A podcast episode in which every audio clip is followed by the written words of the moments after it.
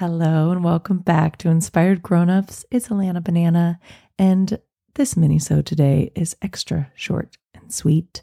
It's inspired by a book I love to turn to, Lavender by Tiffany Nicole. I've mentioned her book before.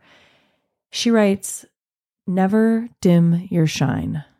Embrace it and let it illuminate everything around you. Your light is so necessary." I'll repeat that. Never dim your shine. Embrace it and let it illuminate everything around you. Your light is so necessary. When we dim our shine, we're usually not feeling great emotionally, physically, but our light is always there, always present. It's like the sun behind the clouds, and they will pass.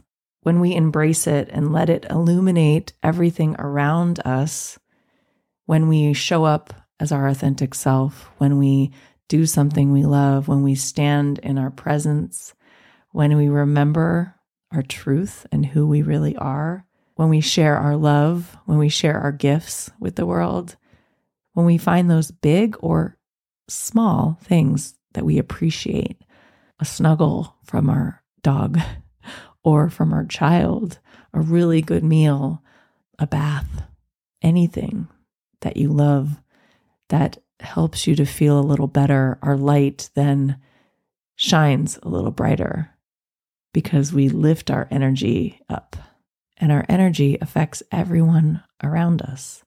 But the whole point in lifting and raising our energy, our vibration, is for us, really, for us to enjoy this life that we're living, for us to remember that when things are hard, when contrast happens in our life, that we learn from them, that we will grow, and that this too shall pass.